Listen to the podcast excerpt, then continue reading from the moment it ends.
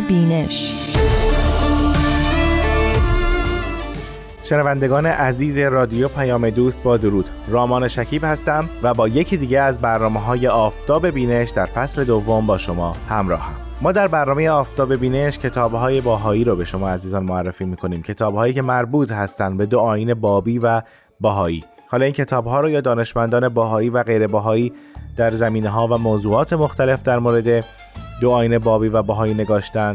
یا پیامبران این دو آین اونها رو خلق کردن و یا جانشینانشون قلم زدند و آثاری رو در مورد این دو آین نگاشتند ما تلاش می‌کنیم در این برنامه منابعی معتبر در مورد این دو آین رو به شما عزیزان معرفی کنیم.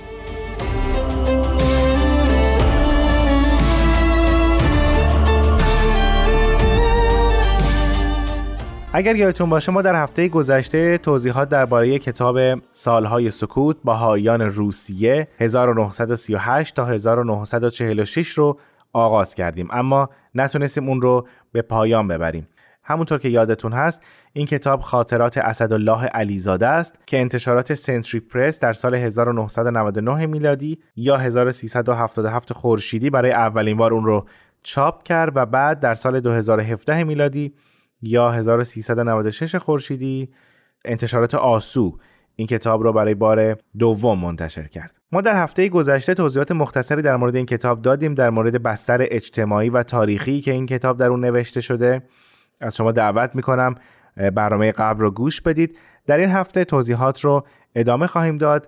در ابتدا در مورد زندگی اسدالله علیزاد بیشتر صحبت خواهیم کرد چون او زندگی سختی داشته و بد نیست مختصری از اون رو پیش از سفر به اشقاباد تا زمان بازگشتش به ایران اینجا براتون بگم.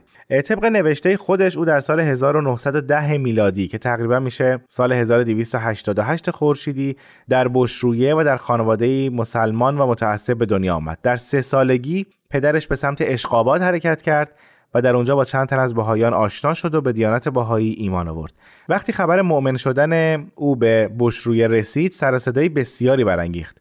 به گونه که عموی اسدالله علیزاد به نیابت از پدر مادر اسدالله رو طلاق داد و اسدالله و خواهرش رو از مادرش گرفت.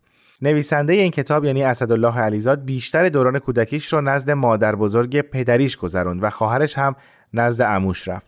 اما پیش از جنگ جهانی اول شبی پدرش بیخبر وارد بشرویه میشه و نزد اسدالله میره و او رو پیش خودش میشونه و کیسه آجیل رو براش به هدیه می‌بره دلیل اینکه این جزئیات رو گفتم اینه که خود اسدالله علیزاد ذکر می‌کنه این خاطره تنها خاطره که از پدرش در دوران کودکی سراغ داره.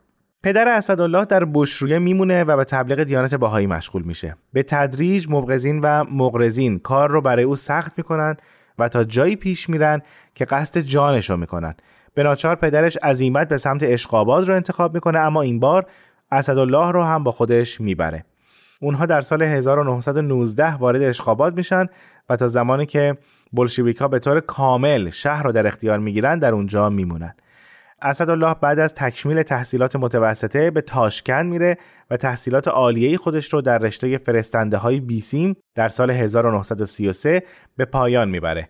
در 13 ماه می 1935 یعنی 22 اردیبهشت 1314 با رزوانی خانم گلپایگانی ازدواج می‌کنه و تا سال 1938 که باهایان از ادارات اخراج شدند در ایستگاه رادیوی اشقاباد با سمت مهندس مشغول به کار بوده.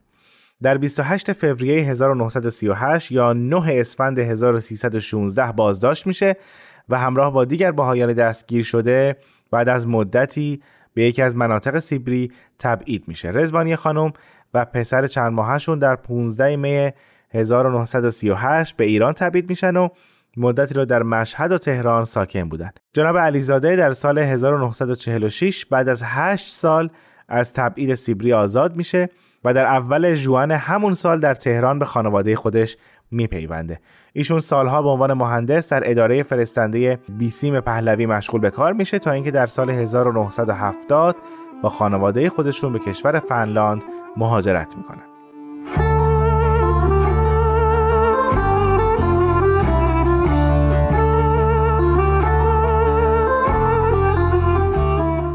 اما همونطور که گفتیم کتاب سالهای سکوت زندگی مهاجرین بهایی اشقاباد رو ترسیم می‌کنه. این یادداشت نه تنها وقایع مهم تاریخ دیانت باهایی رو در سالهای 1938 تا 1946 میلادی ثبت می‌کنه بلکه به بسیاری از پرسش های پیچیده و مبهم در ذهن مورخین هم پاسخ میده. این کتاب علاوه بر پیش گفتار و مقدمه 20 فصل داره. فصل اول به پیشرفت دیانت باهایی در روسیه می‌پردازه. در فصل دوم داستان دستگیری و بازداشت باهایان شرح داده میشه. در این بخش با جزئیات فراوان حال و احوال خانواده های باهایی پس از آغاز بازداشت ها و فشارها آورده شده.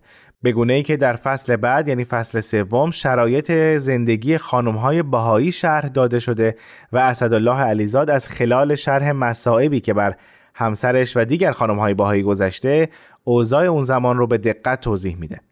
در فصل چهارم شمه ای از شرایط شهر اشقاباد اومده و از اواخر همین فصل و در ادامه فصل پنجم داستان دستگیری خود اسدالله علیزاد آغاز میشه. نویسنده کتاب از همین فصل پنجم تا اواخر فصل سیزدهم به شرح اوضاع زندان و شرایط زندانیان می‌پردازه. از بازجویی ها میگه و از کسانی که در زندان جان خودشون رو از دست دادند. از فصل چهاردهم داستان تبعید او به سمت سیبری آغاز میشه و تا فصل نوزدهم او درباره جوانب مختلف تبعیدش در سیبری در نواحی قزاقستان شمالی می نویسه. مثلا او از شرایط سختی میگه که در مسیر بر زندانیان گذشته و یا درباره زندگی تبعیدیان صحبت می‌کنه که افراد در شرایط بسیار سخت و در سرمای طاقت فرسا مثلا وقتی بعد از مدتی بسیار کار کردن در سرما به خانه برمیگشتن نه آتشی داشتند و نه حتی آب داغی. غذا برای خوردن نداشتن و تبعیدیان نان خشک و شیر بیچربی قوت غالبشون بوده.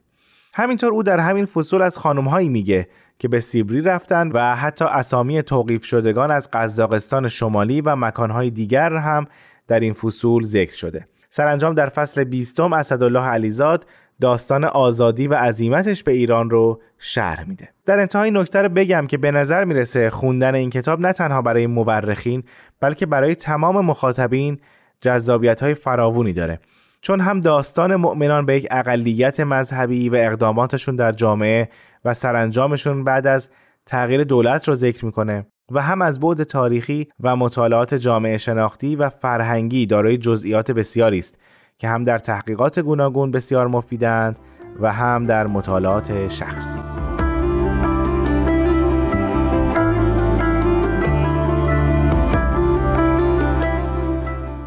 خب در اینجا از همکار عزیزم افرا بدی دعوت می‌کنم که بخشی دیگر از این کتاب رو برای شما عزیزان بخونه.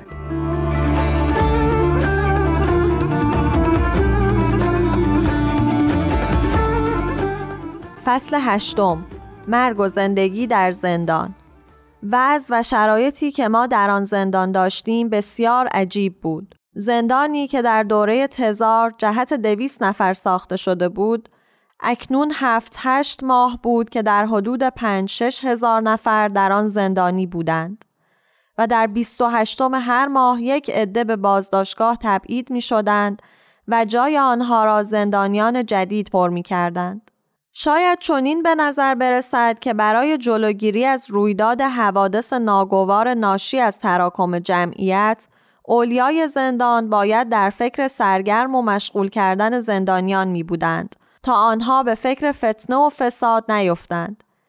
ولی برعکس آنها زندانیان را مرتب تحت فشار و ناراحتی قرار می‌دادند و آنها را از داشتن هر گونه سرگرمی و مشغولیات ساده محروم می نمودند.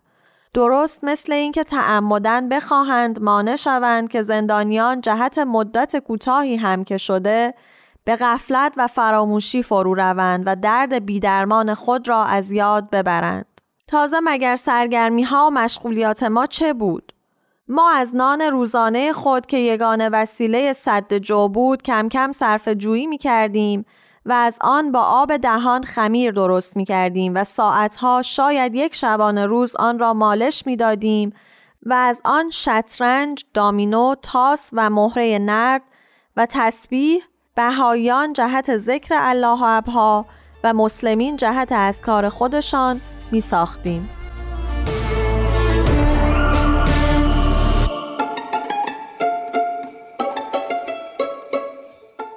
خیلی ممنونم از افرا بدیعی. از شما عزیزان هم بسیار سپاسگزارم که در این هفته من رامان شکیب رو همراهی کردید. فصل دوم برنامه آفتاب بینش در هفته آینده به پایان خواهد رسید. امیدوارم در هفته آینده هم با من همراه باشید.